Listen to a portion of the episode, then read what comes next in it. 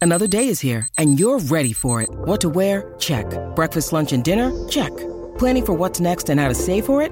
That's where Bank of America can help. For your financial to-dos, Bank of America has experts ready to help get you closer to your goals. Get started at one of our local financial centers or 24-7 in our mobile banking app. Find a location near you at bankofamerica.com slash talk to us. What would you like the power to do? Mobile banking requires downloading the app and is only available for select devices. Message and data rates may apply. Bank of America and a member FDIC. When you need mealtime inspiration, it's worth shopping Kroger, where you'll find over 30,000 mouthwatering choices that excite your inner foodie. And no matter what tasty choice you make, you'll enjoy our everyday low prices, plus extra ways to save, like digital coupons worth over $600 each week. You can also save up to $1 off per gallon at the pump with fuel points. More savings and more inspiring flavors make shopping Kroger worth it every time. Kroger, fresh for everyone. Fuel restrictions apply. Welcome back, everyone, to 1001 Radio Crime Solvers. This is your host, John Hagedorn. Today, two episodes of Richard Diamond, Private Detective. Enjoy.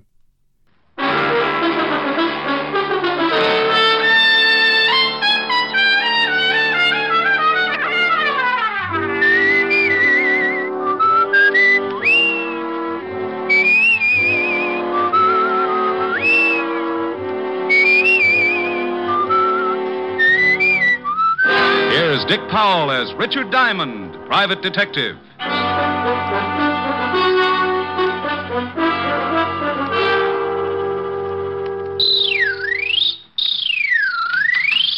Is this the Diamond Detective Agency? Yeah.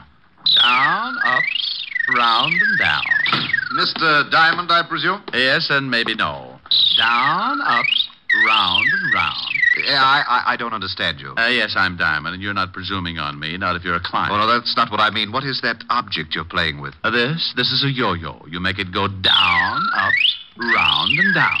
See? Uh, yes, yes. But, but I came in on business, Mr. Diamond. I want to hire you. Just drop it like this. Down, up.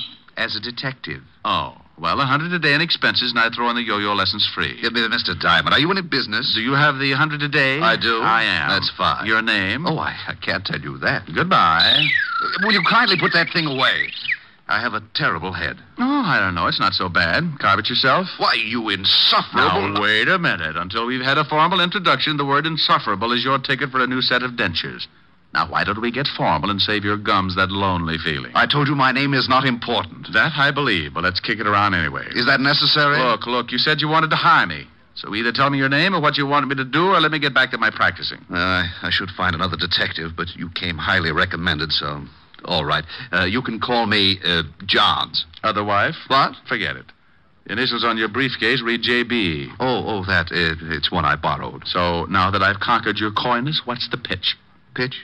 Oh, oh, you mean my assignment. Oh, it's very simple, but first, I I must insist that no word of this conversation leaves your office. So far, no one would believe it anyhow. But my ethics are in good order, Mr. Johns. Good, good. This must be kept very secret. Shall I pull down the blinds and stuff the keyhole? Oh, that shan't be necessary, thank you. Your secret is. Uh, murder, Mr. Diamond. oh, I just knew you were going to say that. Where's the corpse? Uh, the corpse? Oh, that's what I came to you for. I want to have professional advice on every angle before I kill. Now, you've had police experience. Uh, and I- unless my hearing aid's on the blink, you're saying you want to commit a murder. Oh, not want. I'm going to. This evening. Oh. What do you want me for? The victim? Oh, I have the victim, the opportunity, method, uh, and the man to handle the uh, uh, details. However, I want to be sure that I'm not tripped up by my lack of foresight to police procedures. Uh, sure, sure, sure, yeah. Uh, whom are you calling? The police, but you'll probably get sent to Bellevue. Mr. Diamond, your ethics. Ethics about concealing or helping a murder are free passage to Sing Sing. The phone. Put it down quickly. Oh, my. Isn't that shiny? A real gun. Those things are illegal, you know. Must you shake it so much? Uh, oh, uh, sorry, I, I'm a little nervous. oh, swell, you're nervous. Hey, quiet, quiet. I'm thinking. This visit has obviously been an error, but perhaps not a fatal one. Let's see. I have it. Into the closet. What?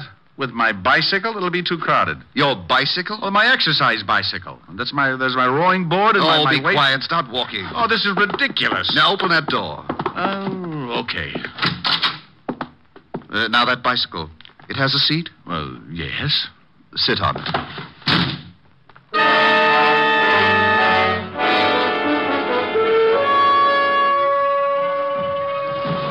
So the Diamond Detective Agency sat in the stuffy closet listening to the sound of the desk being pulled over and jammed against the door. Not having anything better to do except call myself names, I rode. On my fifth lap around the world, I gave birth to a brainchild and began applying the art of leverage against the blockaded door, using both legs and the flat of my back. Result? A Charlie horse. On the third lap following, I came up with something more substantial a heavy barbell.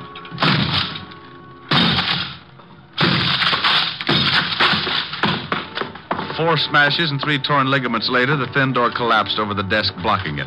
I picked my way over the debris, trying to focus my eyes to the light. By instinct, more than sight, I found the phone. But as I reached to pick it up, I suddenly realized I was shaking hands with someone. Back up, Diamond. Oh, this is getting ridiculous. All my clients waving guns at me. I'm no client, Diamond. Mr. Johns wants I should keep you company for a while. Oh, well, you're a small one. This gun makes me a big one, Diamond, real big. That's why my nickname is Big Man, even though I'm only four feet tall. Oh, maybe I could help you. I've got a lot of exercise things. Be funny or shut up. How about a few yo-yo lessons? Say, it's very funny. Shut up. Big man, what would happen if I took that gun away from you? You want to try? Uh, I was giving it a thought, but on second thought, uh, no. Yeah, smart shamus. I can empty this magazine in your stomach before you make two steps. Hey, Rick, I. Oh, I didn't know you had a client. take it easy, Diamond. I got a gun in my pocket. Uh, the, uh, H- Helen, Helen, baby, come in. Uh, uh, meet Big Man McCarthy, an old, old pal from PS 69. Big Man, this is uh, Miss Asher. Yes, delighted, Mr. McCarthy. Hey, same here, chick. Say, pal, you got good taste. Some built. No, such a flatterer. Rick, what happened to your closet? Uh, the termites broke my non-aggression pact. Uh, what's on your mind, baby? Well, I came to see if you were ready for the benefit tonight. You are, aren't you? Oh, well, am I? Just watch this new yo-yo trick. They call it round the world. Oh, wonderful. Oh, Rick, you know so many things. Where'd you learn that? A PS 69, of course. Where else, Mr. McCarthy? Do it again, Rick. I want to see how you do it. Sure, baby, just watch. You take it in your hand like this and throw it out like this. oh, Rick, you struck that poor little man. No. Well, that poor little man had a big nasty gun in his pocket, and it was pointed right at my breakfast. Why, that horrible little... Why didn't you hit him harder? He might have hurt you. Oh, darling, are you sure you're all right? I'm sure, baby. Will you send for the police? He should be behind... Now, look, Helen, this is my department. You go along with your errands. Rick, he's dangerous. Helen, will you go away? I have a few questions I want to ask this little hood, and you'll be of no help, believe me. Well, all right, but you be careful. Oh, and uh, about tonight. It's not at my apartment, but the Parker's penthouse up above in the same building. Now, come early and help Francis and me get things ready. Oh, stop pushing. I'll see you tonight, baby. Oh, Rick, are you sure I can't stay? Go, scat. Now, for you, Mr. Big Man. Come here. Wake up. Wake up. The mule train went that way. Come on, come out of it. Ah, that's you, huh? Yeah, me. Now, what's the real name of your boss? Who's he going to kill? You can stop the questions, Diamond. I'm not going to talk. You want me to wring it out of you like a wet wash? Who is Mr. Johns? You know, there's a big advantage in being little, Diamond. Yeah, you can hide under smaller rocks. Who's your boss? There's another advantage, too. A man my size can be awfully hard to catch. What? Hey, come back here. Oh.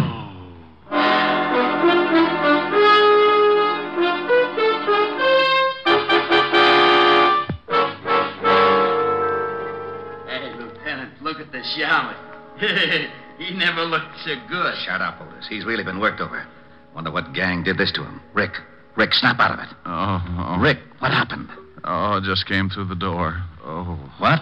Coming through the door couldn't wreck you like that. Oh, without opening it? You mean. Oh, no. You got that shiner by running into the door? Shut up, Otis. Okay, Rick, where's the body? Uh, beside you. Now, that's Otis. I mean, where's the corpse? Uh, the corpse isn't a corpse yet. Otis, get my bicarbonate. Hey, Yellowton. Go on, Rick. The corpse isn't a corpse. Tell me, what is it? A ghost? Exactly. Oh, Otis? Hmm. Hey, hey, Yellowton. Now, Rick, do me a favor. Please tell me what you're talking about. Oh, you aren't trying, Walt. All I said was that the corpse isn't a corpse yet and that it's a ghost, because I don't know who's going to be the corpse. Rick, before I go stark raving mad, will you tell me what you're talking Well, about? a man came into my office this morning, said he was going to commit a murder. Threw a gun on me when I started to call you. Locked me in a closet. I broke out only to find he left this little man, Big Man, the midget who just ran out of here. Stop, please. So Helen came in. I turned the tables on Big Man. She left. I asked questions, drew a blank. Big Man started to run. Why didn't you nab him? He ran through the door. I ran into it. You're up to date. I'm up to date. Get him. I'm up to my ears in confusion. So we've got a man who's going to murder someone. All right, what's his name? He said Johns, but it's a phony. Initials on his briefcase read J.B. Uh, say, Shamus, uh, what do you look like? Uh, Otis, do you have a son? Oh, you know I don't. Well, that's what he looked like. Rick, are you sure this JB is planning to kill someone tonight? Well, if he isn't, he sure took a lot of pains for nothing. Let's get down to headquarters. I want to check the files. Well, okay, but we don't keep files on ghosts. Oh, by the way, why did you come up here? Helen called, said you were holding a pigeon for us. Oh, lovely girl. I'll say.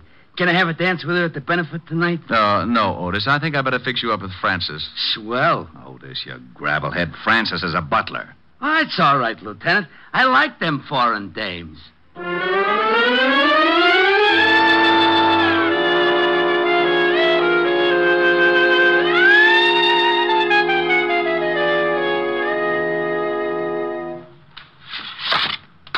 Well, that's all the pictures, Walt. I've looked them all.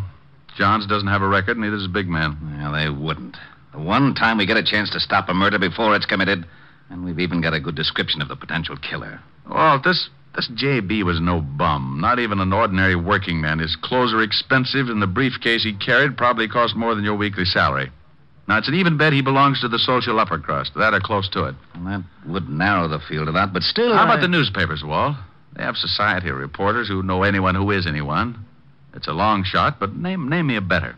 You could go through the newspaper logs. They might have a picture of Oh, some- no, no, Walt, no pictures. I'm nearly blind from looking at pictures now.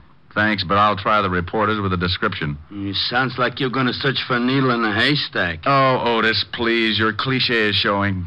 Ah, that's screwy. You can't kid me. Only dames wear cliches. How could mine be showing? Sergeant, when you die, will your brain to a clinic. Maybe they'll discover a cure for it. Ah, lay off.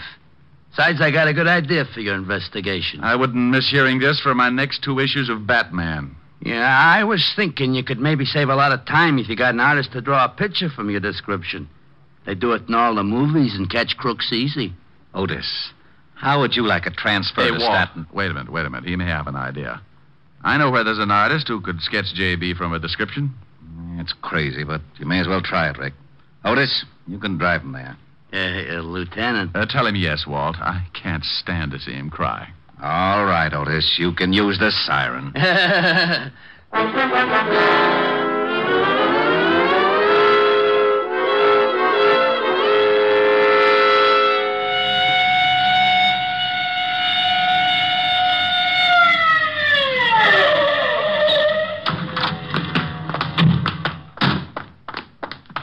Come on, Otis. It's right at the head of the stairs. Uh, who is this guy? Uh, name's Vladimir, and be careful. He's temperamental. Oh, that's okay. I've been vaccinated.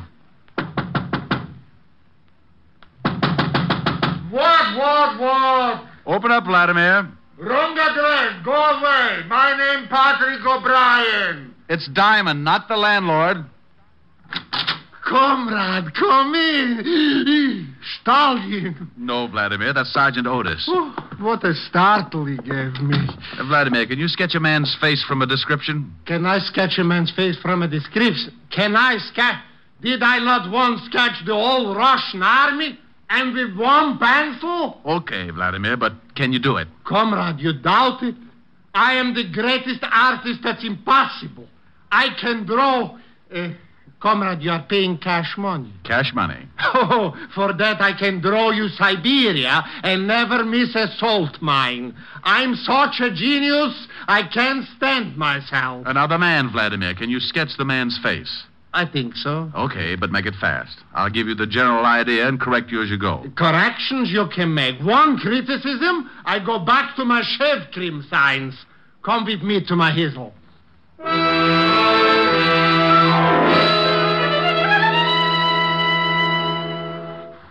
Well, almost, Vladimir, but the nose still isn't quite right. Make it look a little more like a pickle. Sweet? Dill. Off that side, just a pinch. Oh. Like this? Yeah, yeah, you've done it. That's him. Ah, how much do I owe you? For you, comrade, hundred dollars. What? Fifty dollars. A buck. sell my genius for a buck? I die first. A buck and a quarter. Comrade, please, I'm capitalist now. A buck and a half. Last price. I wouldn't. Last price. Last price, I take it, but I may die. If you do, give me a call. It's a good job, Vladimir. Of course. Was I not the artist who sketched the Tsar himself? Of course, it didn't pay so well, but was great honor. Looks pretty fuzzy to me. Comrade Diamond, your patronage I appreciate. But if you must bring along this peasant, don't. Even his face makes me sick with the repulse. Ah. Uh, Otis, come on. You'll have to pardon him, Vladimir. Whenever his shoelaces come untied, his brains slip out. See you later. O Chichornia, comrade.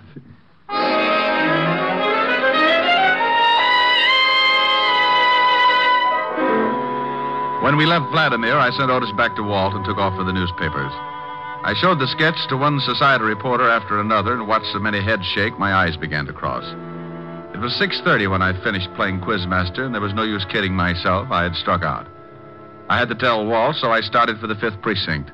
I was at a point where I'd have hocked my Social Security for 30 seconds with a little big man. Then, as I walked down the street, I suddenly felt the nerves in my spine jump down into the pit of my stomach, and goose pimples skidded up my back like scared rice. It was a feeling I'd had before. So, without turning, I headed for the steps of a basement apartment.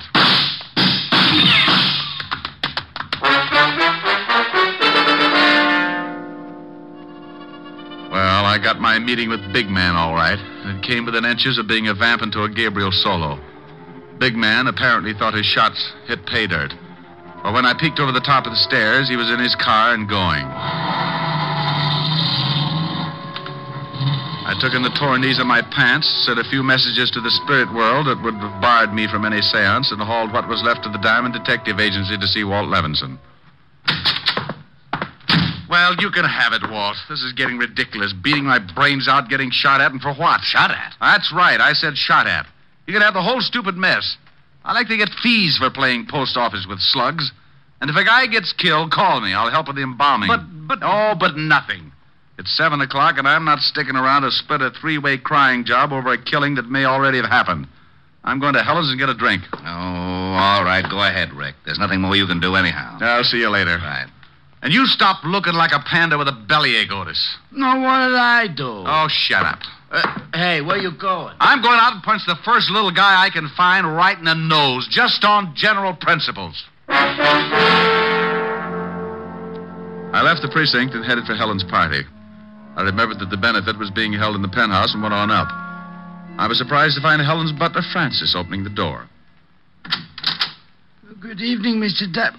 Oh, my, did you have an accident? This day has been an accident, Francis, but if you mean my clothes, I was playing spin the bottle with a bulldozer. You do look a little battered, if I may say so, sir. You ought to see the bulldozer.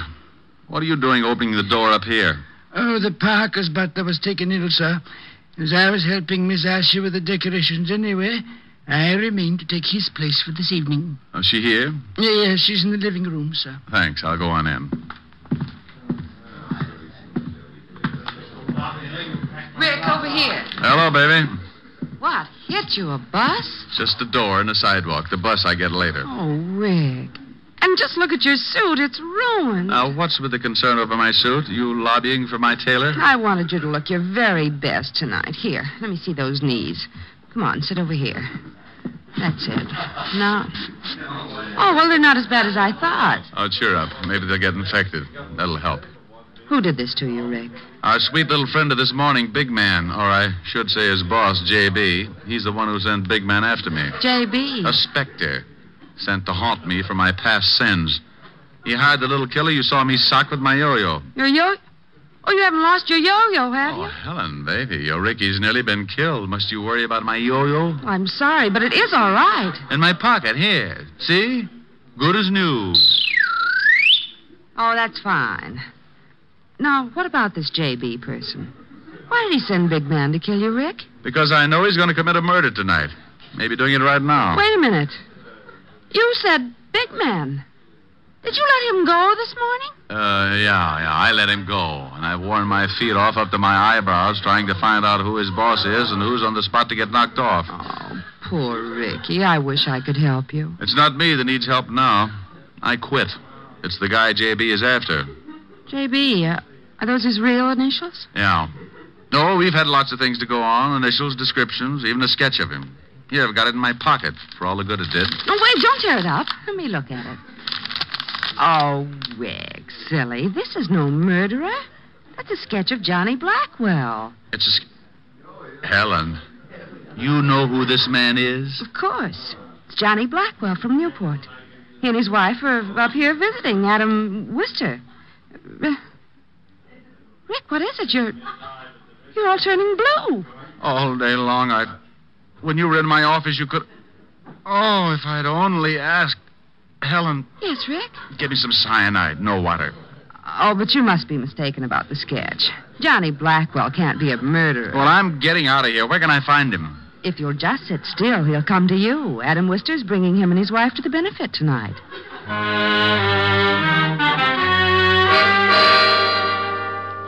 Well, that's the way this screwy world works sometimes. One minute you're on your uppers, with a stick of baloney, you're trying to hold off three guys with swords. Then Kismet makes a switch and tags your side for a gain, and you're living. I called Walt to pass on the good news, and in eight and a half minutes by the clock, he joined me with Sergeant Otis in the kitchen, from where we could peek out at the growing crowd. Let me take a look, Rick. Has Blackwell come in yet? Now, stay back. I'll let you know.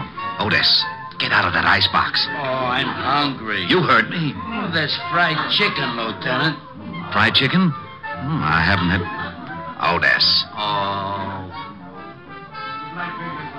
Walt, Walt, come take a look. There's Blackwell. Where? Over there, just sitting down. The man with the sandy hair. Yeah, yeah, I see him. Who are those people with him? Well, Ah, the woman must be his wife. Oh, but get a load of the little weasel. That's Big Man, the guy who got away from me this morning. Oh, and the other man? Must be Adam Wister. Helen said he was bringing the Blackwells. Well, he did, so now we wait for the play. Well, we waited and watched the Blackwell party settle down to enjoy itself. Big Man acted like he hadn't eaten for a week and made hors d'oeuvres vanish in his mouth like marbles down a manhole. After what seemed like weeks, the situation grew, suddenly took shape. On Blackwell's urging, Big Man rose to dance with Mrs. Blackwell. Mrs. Blackwell was a dark haired honey with curves right out of one of my better dreams. But my mind was on her husband and Wister. As soon as they had the chance, they got up and headed out of the room.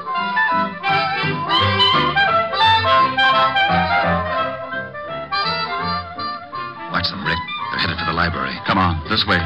Through this door and down the hall. Well, Adam, it's nice to be visiting you again. We're glad to have you, Johnny. We're sorry to hear about your losses in the market last year. The story here was that you were cleaned out. Hey, Diamond, what's he saying? Shut up, Oh, Otis. I still have a little money, Adam. In fact, I'd like to buy back in with you as a partner. You don't have that much, Johnny. And your wife won't give it to you. She may, Adam. She may, and quicker than you think. Walt, come on. We've picked the No, wrong let's- victim. Let's that'll find the break big it man. Hey, it's nice on the terrace, Mrs. Blackwell. Yeah, real nice out here. I don't like it. It's chilly. Oh, it'll warm up, Mrs. Blackwell. No, I- I'm going back in. Better not. I don't like the way you're acting, big man. Get out of my way. Get back and shut up. How dare you talk to me like that, you little. Now I'm big, Mrs. Blackwell, real big. Gun? What in the world? I'm gonna kill you. Kill me? Yeah. Only it'll look like an accident. Why, this is ridiculous. What kind of a joke is this? It's no joke, Mrs. Blackwell. Your husband don't think it's no joke. He wanted me to tell you he was real sorry. Now I'm gonna kill you. You mean it. You really mean it. Yeah, sure, Mrs. Blackwell. Mr. Blackwell needs your dough bad. Back up. He can have it, all of it. Only don't kill me. Don't. Sorry, Mrs. Blackwell, too No. late. Now start back. Please, please. Over to that wall. You're going to play Humpty Dumpty. Oh. That's right. Now get up on the No, wall. No, no. I'm a guy who's willing to help you. Me too. Diamond, why you? Catch the girl, Walt. Big man's mine. He, he was going to kill me. All right, Mrs. Blackwell. Take her inside, Otis.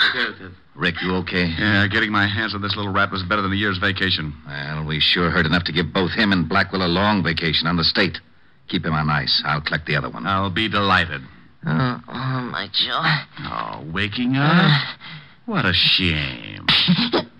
What a lovely party. I do love these informal get togethers, don't you, big man? It was short but very sweet, the wind up of the no one was murdered case. The score was the kind to make you forget you didn't get a fee. Two killers caught, no victims. When I saw Walt take the little big man, not so big without his gun, and his boss Blackwell off to the Bastille, my worries melted like a snowman in a blast furnace. And speaking of melting, the lovely Mrs. Blackwell showed signs of being upset. So, what could I do but console the pretty little thing? Oh, Mr. Diamond, I think you were so wonderful and brave. Oh, you show a few nice points yourself, Mrs. Blackwell, and call me Rick. You saved my life, Rick. And call me Rita. You can get to the point quick. Why, Rita. Oh, there you are, Mrs. Blackwell. I know you must be terribly upset. Oh, Rick has been a great comfort to me. I'll bet he has.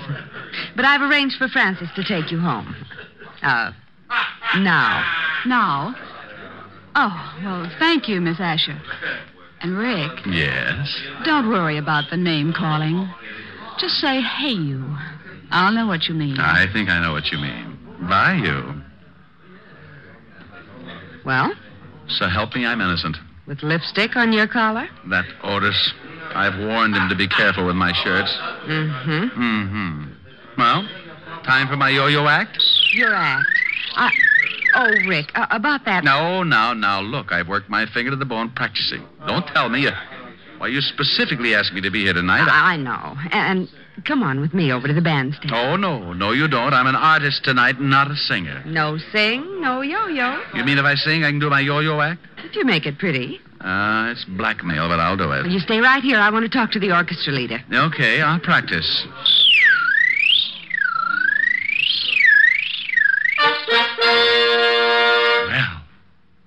Ladies and gentlemen, I give you Richard Diamond, his piano, and his yo-yo. Sing good, Rick. Like a robin with a sponsor. Are the stars out tonight? I don't know if it's cloudy or bright, 'cause I only have eyes for you, dear. The moon may be high, but I can't see a thing in the sky, 'cause I only have eyes for you. I don't know if we're in a garden or on a crowded avenue. You are here, so am I. Maybe millions of people go by, but they all disappear from view. And I only have eyes for you.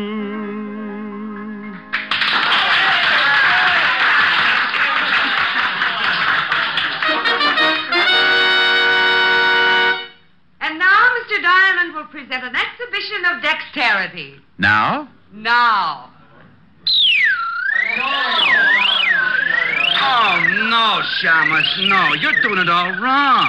You gotta use my wrist action. Oh, to start of the act. Oh, come on, let me show you. Here, give it to me. Now, you, you start it down, like this. Ellen. Yes, Rick, he's better. Uh, let's go home and neck. Wait till I get my hat.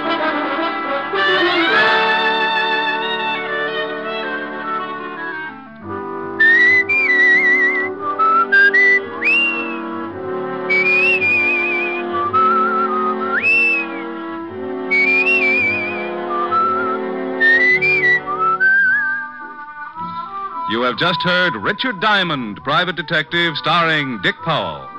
Helen was played by Virginia Gregg, Lieutenant Levinson by Ed Begley. Also in our cast were Wilms Herbert, Hans Conried, Grace Albertson, Sidney Miller, and High Everback. Music was under the direction of Frank Worth. Tonight's story was written by Herb Purdom and edited and directed by Blake Edwards. Portions of the program were transcribed. Dick Powell soon will be seen in the screen version of the best selling novel, Mrs. Mike. Now, this is Tal Avery inviting you to be with us again at the same time next week when we will again bring you Dick Powell as Richard Diamond, private detective.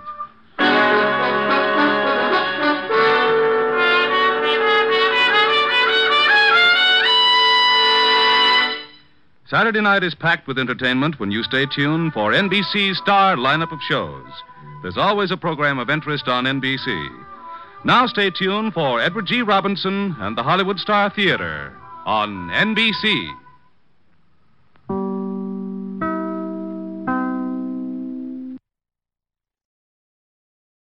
Say goodbye to your credit card rewards. Greedy corporate mega stores, led by Walmart and Target, are pushing for a law in Congress to take away your hard earned cash back and travel points to line their pockets. The Durbin Marshall credit card bill would enact harmful credit card routing mandates that would end credit card rewards as we know it. If you love your credit card rewards, tell your lawmakers hands off my rewards. Tell them to oppose the Durbin Marshall credit card bill.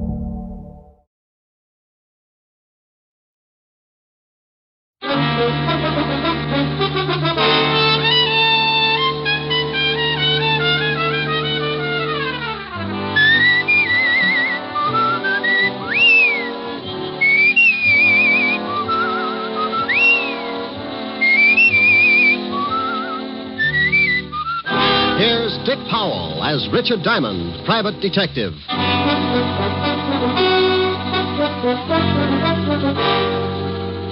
Hello there, this is Diamond. Well, it's Christmas Eve, and every year about this time, my business takes a big nosedive. People usually pack up their troubles and start unpacking colored lights and Christmas tree ornaments. So tonight, instead of telling you about one of my hair raising exploits, we're going to tell you a Christmas story. So, with apologies to Mr. Charles Dickens, we'd like to bring you an adaptation of one of his most famous stories, A Christmas Carol. Now, I'd uh, better explain something first. This version isn't exactly the way you've heard it many times before, because the particular type of characters I usually get mixed up with, this story is written to fit their talents and characteristics. Different from the Dickens original, certainly, but we feel that this story could easily happen today, anywhere. Like maybe right here in New York on a little side street just off the Bowery. So now I'd like to introduce our characters. Mr. Ebenezer Scrooge will be played by my good friend and guiding hand of the 5th Precinct Homicide Division, Lieutenant Walter Levinson. Walter? Otis. the character of Jacob Marley will be played by one of my dearest friends and constant companions. Otis, that's Oh, you. Huh? Oh, uh, Sergeant Otis Loveloon. Loveloon. Walsh. Oh, uh, sorry, Helen. uh, Tiny Tim will be played by our corner newsboy. Johnny Rollins. Uh, Tiny Tim's mother will be played by my red-headed gal friend. Helen Asher. The rest of the characters will be played by members of the 5th Precinct Police Station. Officer O'Reilly. Officer Lund. Officer Lefkowitz. Sergeant Miller. The music will be furnished by the 5th Precinct Police Band, directed by Patrolman Worth. And now, our version of the Christmas classic, Charles Dickens' A Christmas Carol.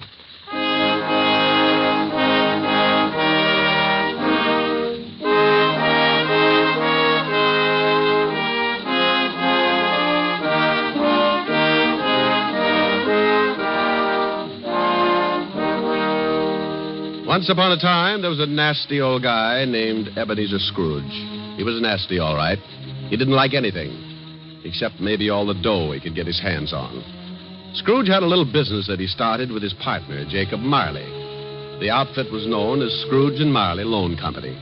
But one day, poor old Marley just up and keeled over. So the boys along the big street gave him a nice funeral, and old Scrooge took over the business. Well, Marley had been dead for seven years, and Scrooge lived alone in his little room over the office. And for a hobby, he hated everybody. He had a young guy working for him by the name of Bob Cratchit. Bob had a wife and four kids and made just enough to make ends meet. Scrooge used to ride him all the time. When it got so cold the polar bears complained, Cratchit would turn on the little heater, and Scrooge would say, Cratchit, What do you think you're doing? Turning on the heat, that's what I'm doing. My fingers look like popsicles. Well, I don't care if they come in six delicious flavors. Every time you turn on that heater, it costs me money. Business is not good, so get back to your work and turn off the heat. Oh, now look, Mr. Scrooge, I'm freezing. Now, this pen ain't guaranteed to write under ice. I tell you once more, get back to your work. Okay, Mr. Scrooge. I don't know why you worry about business. Why not just put up a sign, turn the joint into a skating rink? Well, Ah, this was no time for any decent guy to act like that. It was Christmas Eve. Along about five o'clock into the office came Scrooge's nephew, Fred. Well, Merry Christmas, Ah, Bob. Oh, Merry Christmas, Fred. You get back to your work, Cratchit. Okay. Yeah. Well, uh, Merry Christmas, Uncle. Oh, swell. Merry Christmas. Uh, humbug. Humbug? Yeah, humbug. My old man didn't like Christmas, and that's what he used to say. Humbug. Okay, humbug. But it's still Christmas, and I don't see where you get off not liking it. This is supposed to be the time everybody gets with it. Everything stops that ain't much good, and you put your arm around the next guy, you tell him Merry Christmas. I'll put my arm around you with a hammer on the end of it if you don't lay off that goodwill stuff. Look, what's with you? What have you got against Christmas? You show me a way to make a hundred bucks every Christmas, and I'll fall in love with it. Every time the holidays roll around, nobody pays their bills, and they all run around like they own the Chrysler building. Look at you. Sixty bucks a week, and you're coming on like Rockefeller. Well, sure, I make a lousy 60 bucks, but it ain't easy. But once a year, something happens with everybody in this big world. Well, nearly everybody. Because this is a day that somebody else started to make things right for us, and he had a really tough time doing it. It's more than just remembering, it, it's feeling. It, it's all around you. Christmas has got to be merry. Don't you get it? You want me to be merry? Well, sure. Then go get some of these joyous clients of mine to pay off their loans. The missus asked me to invite you over for dinner tomorrow. Now, don't hold your breath. Okay. Merry Christmas, Bob. Merry Christmas, Fred. Merry Christmas, Uncle. Uh, Merry Christmas. Merry Christmas. Oh, humbug.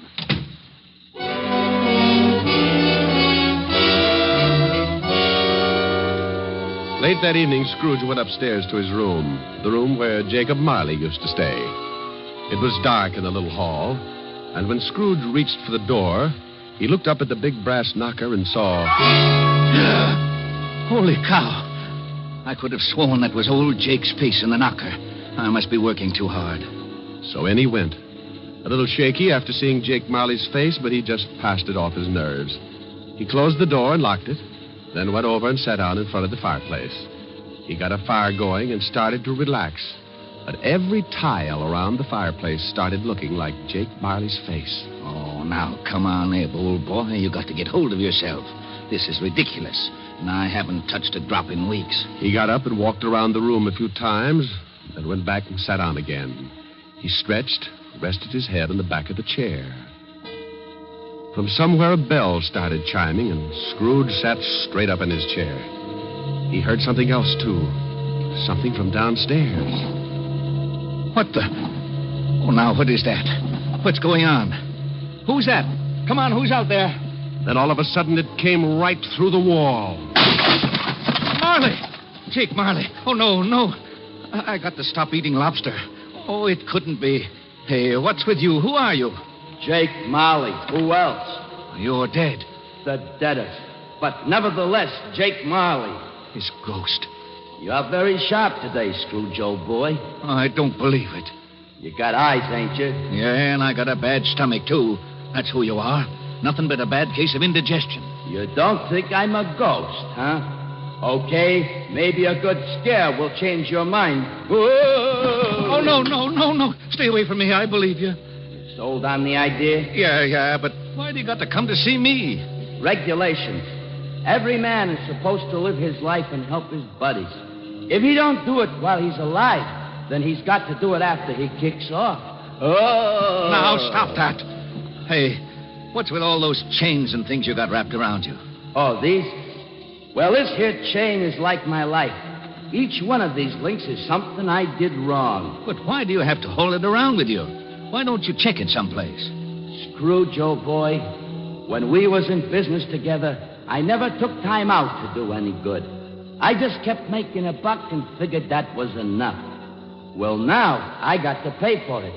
I got to haul his chain around and try to make up for all the things I didn't do when I was alive. But why come to me? Because you're going to end up just like me unless we do something in a hurry. Now, I haven't got much time, so you better listen. Oh, I don't want to be like you. I'll listen. Okay. You're going to have three visitors. You're going to be haunted by three spirits. Oh, no. It's the only way you can keep from being like me. When you hear that bell strike one, the first one will be here. Well, I got to be going. You won't see me again, but you remember what I told you. So long, Scrooge, old boy. Your goosebumps can relax now. After the ghost took off, Scrooge just refused to believe it. Ah, nuts. It's ridiculous. Humbug. Then he climbed into the sack and was soon snoring up a storm. When Scrooge awoke, it was still dark, and the bell from the church on 53rd Street was striking 12. He laid awake listening and thinking to himself. Oh, Just a dream. Ghosts. Bah. Finally, he dropped off again and slept for about an hour. Then the big bell struck one. One o'clock and I don't see no ghost. I knew it was something I ate. Ah. All of a sudden, a big light flashed in the room. The first of the spirits stood before him. Oh, Jake was right. Are you the first spirit that Jake said would come to haunt me? Yeah, you know it. Well, who are you? Me? I'm the ghost of Christmas past. Yeah? How long past? Your past. Come on, we're going to take a walk. Oh, where are we going? Just relax. I'm running this tour. Will let me get my pants. Uh, you got him. Hey, they're on me.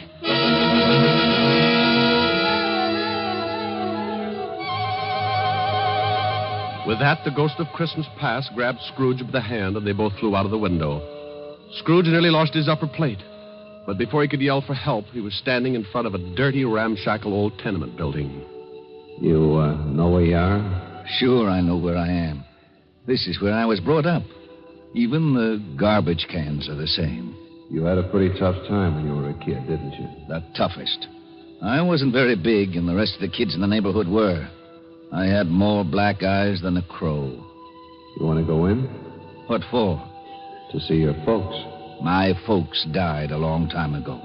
They're in there now. Come on. Well, the ghost took old Scrooge into the building and showed him a Christmas years past when he was a child with his family. Sure, it was tough living in two little rooms like that, but Scrooge remembered how wonderful it really was. What's the matter, Scrooge? Huh? Oh, got something in my eye. You were pretty lonely when your folks, uh, when they. Yeah. You know, there was a young kid that came around earlier this evening and sang some carols. I wish. Yeah, uh, what do you wish? Oh, nothing. Come on. I want to show you another Christmas. The spirit showed him another Christmas and still another. And you know, no matter how tough Scrooge remembered his childhood had been, it always seemed that Christmas was wonderful. Then the spirit took him to a building down by the river where Scrooge got his first job. He went inside and seated behind a desk, Scrooge spotted Fezziwig. Well, I'll be darned. It's old Fezziwig alive again. And there's Dick Wilkins. He was a good boy. We got along great. He liked me. Okay, everybody, it's Christmas Eve. You can knock off and have yourself a good time. You better lock up, Dick. Sure, right away, Mr. Fezziwig. And don't look so unhappy, Ebenezer. It's Christmas. Come on home with me and tear into a big turkey. All locked up, Dick? Yes, sir. Ready, Ebenezer? Yes, sir. Okay, let's go and have Merry Christmas, you two. Yeah. Merry Christmas, Merry Mr. Christmas, Fezziwig. Mr. Fezziwig. Merry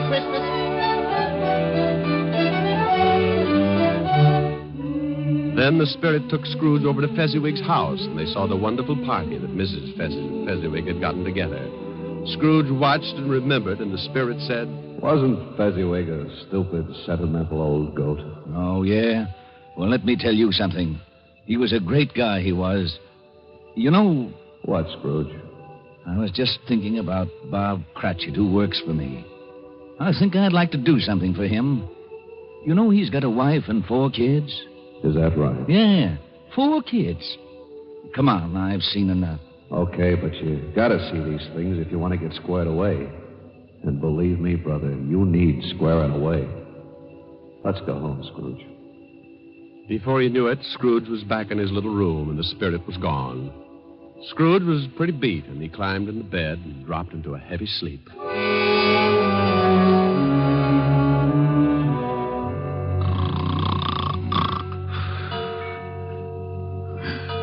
Huh? What's that? It's two o'clock. Hey, that light in the other room. I got burglars. Hey, Scrooge! Scrooge, come on in! Who's that? What are you doing in the other room? Come on in, take a look. It's pretty nifty. Hey, what is this? What have you done to the room? It looks like Macy's window. Where'd you get all the holly and the mistletoe? And how'd you get it in here? You like it? Oh, for Pete's sake, a Christmas tree. Who are you? The ghost of Christmas present. Now, don't tell me you don't like the way I fix things up. I work pretty hard. Oh, the second ghost. Okay, take me wherever you want to go, but believe me, the next time I try the train. Come on, let's go.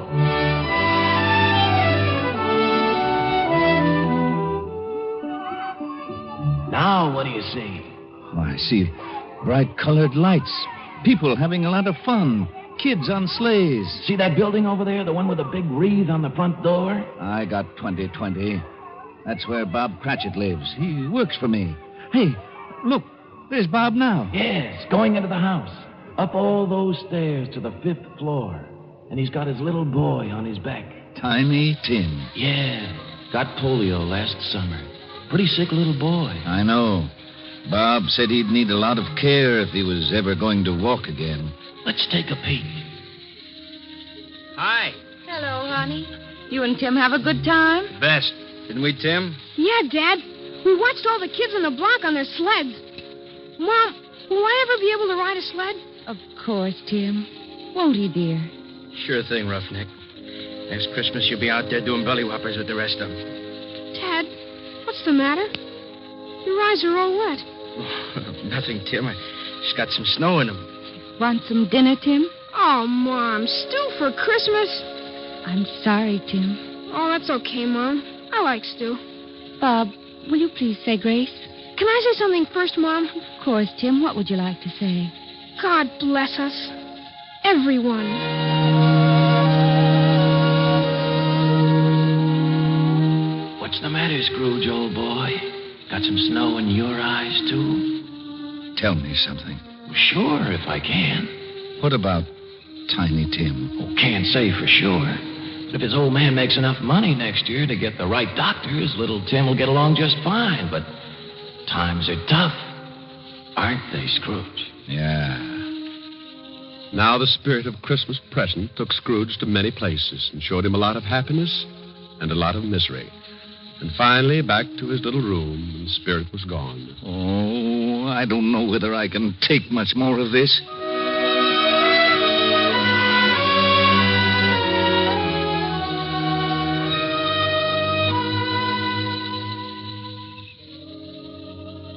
Then the new ghost drifted in. This was the worst yet. He was really done up for haunting. He was all dressed in black with one arm sticking out and pointing right at poor old Scrooge. This was the last one of the spirits. Scrooge's knees sounded like castanets on a reducing machine. Okay, okay, you don't have to tell me. You're the ghost of the Christmas that hasn't come yet. You I'm really scared of. The ghost took off with Scrooge right after him. The city disappeared, and Scrooge found himself in the outskirts of town, standing in the graveyard. The night was howling like it was mad. And as Scrooge looked down, he saw. Hey, what's this? What's this stone? The black spirit stood still and pointed, so Scrooge leaned down and pulled away the bushes and saw it was a tombstone. Well, there's a name here Ebenezer Scrooge. Oh, no, no. Look, not this. Believe me, I don't want this. I know I've done wrong, but I'm not kidding. I really know what Christmas means. It doesn't mean just today or tomorrow. It's every day, every day of your life. I swear I'll do better. Only take me away from this. Let me try. Let me try to make Christmas right for me and everybody else. Please don't let this happen. Give me another chance. Well, Don't just stand there. Put your arm back in. You'll catch cold. Well, say something. Suddenly, Scrooge dropped to his knees and reached out for the spirit, but something happened. The spirit started to shrink. Then it collapsed, and when Scrooge looked up. What the? My bedpost. My own bedpost. I'm home. Oh, thank goodness. I lived the past and the present and the future, and now I'm home. Hallelujah. Spirits, wherever you are, believe me. From now on, things are going to be different. Oh, yeah. And thanks. Paper! Morning, paper! Hey, boy, Yeah? what day is this? It's Christmas! What's with you? Christmas. Oh, boy, oh, boy, oh, boy, I haven't missed it. The spooks did it all in one night. Boy, Yeah? Oh, it's you, Mr. Scrooge. how many papers have you got? I don't know. Why? Well, here's five bucks. Throw 'em away and go have yourself a Merry Christmas. Gee, thanks, Mr. Scrooge. And a Merry Christmas to you. hey, boy, say that again. thanks? No, no, no, the other. You mean Merry Christmas? Yeah, that's it. Merry Christmas.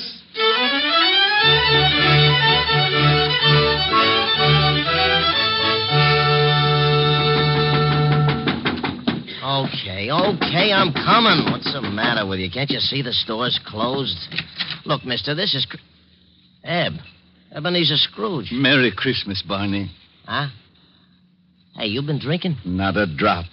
Well, what's the matter with you? Ain't you going to wish me a Merry Christmas? Wish? Oh, oh sh- sure, sure. Come on in. Uh, wife's upstairs with her mother, but I got a bottle in the back. I think maybe you better have something. Something strong. Uh, Look, your grocery store's closed, but you could still sell me a turkey, couldn't you? Well, I don't know. Uh, Oh, you got a couple? They'll just go to waste. What do you want a turkey for? You've been eating at the automat every Christmas for the last seven years. Oh, it's not for me. But nevertheless, I have been invited to my nephew Fred's house for a Christmas dinner. Well, then who's the bird for? Bob Cratchit. You know, the young guy that works for me. Oh, yeah, yeah. yeah. How much you going to charge him? Here's 20 bucks. That ought to be enough for the bird. Uh, No, no, no. It ain't worth that much. Eh, You sure you ain't been into something? Well, if it's too much, give the rest to your kid and have him deliver the turkey to Cratchit's house. Here's the address, and don't tell Cratchit who sent the thing, okay? Okay. Merry Christmas, Barney. Y- Yeah. Merry Christmas.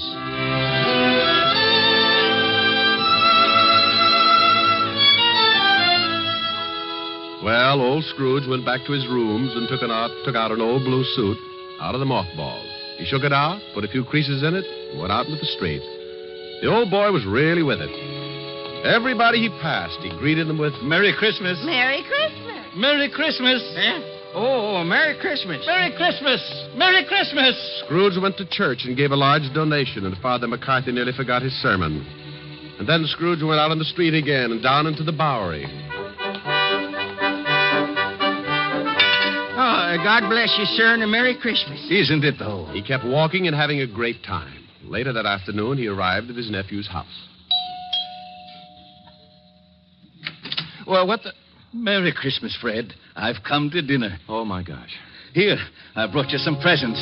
Oh, my God. Now, don't thank me. It's Christmas, remember? Oh, my gosh. Next morning, Scrooge was early at the office. If he could just catch Cratchit coming in late. And he did. Bob was a good 21 minutes late. Cratchit? Oh, no. You're 21 minutes late. Yeah, yeah, yeah. I- I'm sorry, Mr. Scrooge. I had a big evening last night. You did, huh? You know what I told you if I caught you fancy footing it in here late again. Okay, so I'm canned. You think you got it coming? Oh, I'm too tired to argue, Mr. Scrooge. Jobs are tough enough, and I hate to lose this one, but I'm just too tired. A raise would help, huh? That's the silliest question of the year. Then you got it. It's in that envelope. Well, what? Yeah, and maybe after we see how the funds are, we can do something about Tiny Tim. No, I, I don't get it. A, a raise? You want to do something about Tim? I, I don't get it. Sure you do, Bob. Haven't you heard? It's Christmas. Now, go on home, take the day off. Take the week off. Oh. Come back when you feel like it. Merry Christmas. Uh, Mr. Scrooge? Yeah? Merry Christmas.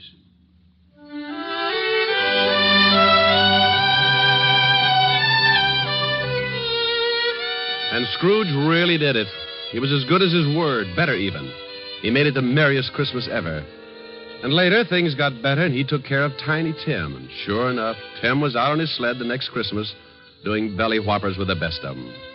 Every Christmas thereafter, all along the big street, it was said if anyone knew how to make Christmas merry, old Ebenezer Scrooge was that one. And I hope that can really be said about all of us.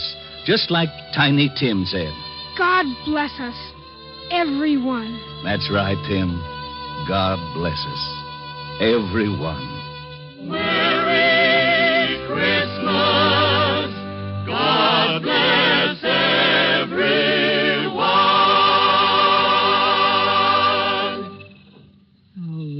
Yes, Helen? That was wonderful. Not quite the way Dickens wrote it, but it meant the same thing. Oh, you really like it, baby? Oh, I loved it. No reason in the world why old Scrooge couldn't have been living right here today. You've got the spirit, and that's what counts. How did you like it, Walt? Rick, I gotta hand it to you. It was really great. Uh, Lieutenant, Yeah, what is it, Otis? uh, how'd I do in the play? You were magnificent, Sergeant. Y- you know, I bet if I studied for a couple of weeks, I'd get me a part on Broadway. To be or not to be? That's the question. Oh, no. Now, Walt, leave him alone. Oh, sure, sure. Uh, Monsieur Otis, Huh? wouldst thou accompany me over to the punch bowl for a short flagon of nectar? Sure, I wouldst. See you later, Helen, Rick. Yeah. Come on, Barrymore. Let's see if the punch bowl fits your head. Oh, aren't they lovely? You want something to eat? Uh, hey, wait a minute. What's the matter? Listen. They're out here by this window. Come on, let's go listen. Fa la la la la la la la. See the blazing new before us. Fa la la la la la la la la. Strike the harp and join the chorus. Fa la la la la la la la la. Follow me in merry measure. Fa la la la la la la la la. While I tell of you thy treasure. Fa la la la la la la la la. Oh, wasn't that wonderful, Rick? Oh, it sure was. Rick, sing something with them. Oh, no, honey, I don't want to louse up the act. Please, Rick, come on. All right, all right. I, I tell you what I'll do. Everybody usually sings Christmas songs about snow. I'm going to sing one about sunshine. It's called Melikilikimaka. Melikalikimaka. Well, it means Merry Christmas in Hawaiian. In Hawaii? Sure. It's a brand new song. They love it over there, and we'll love it here.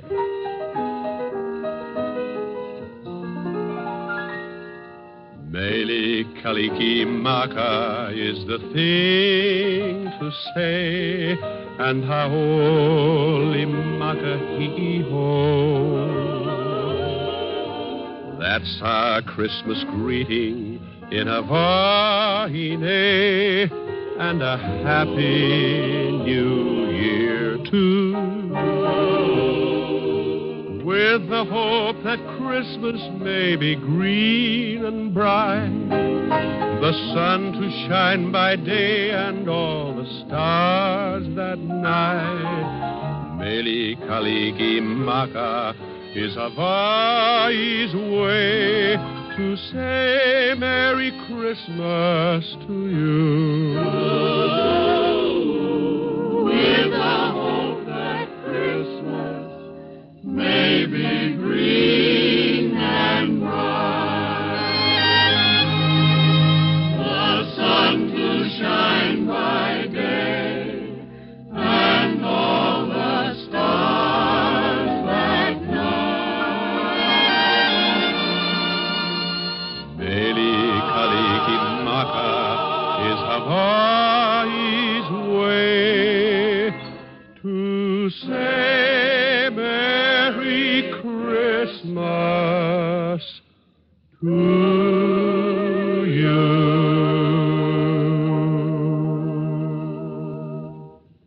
Rick, Mm-hmm.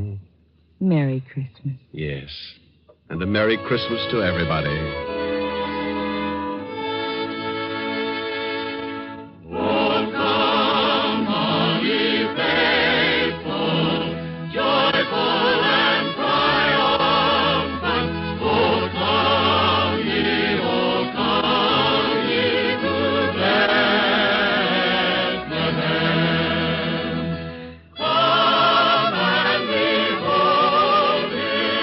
Born the King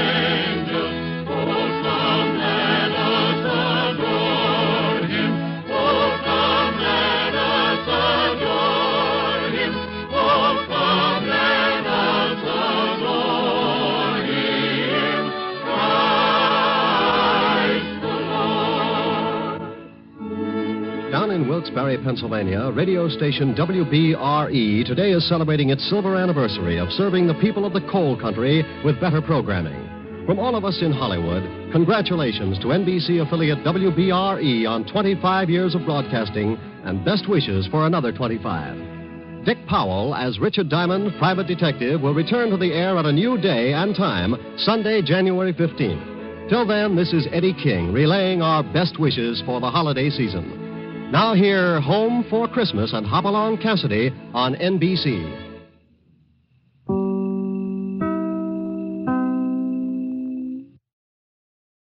Thanks for joining us for 1001 Radio Crime Solvers.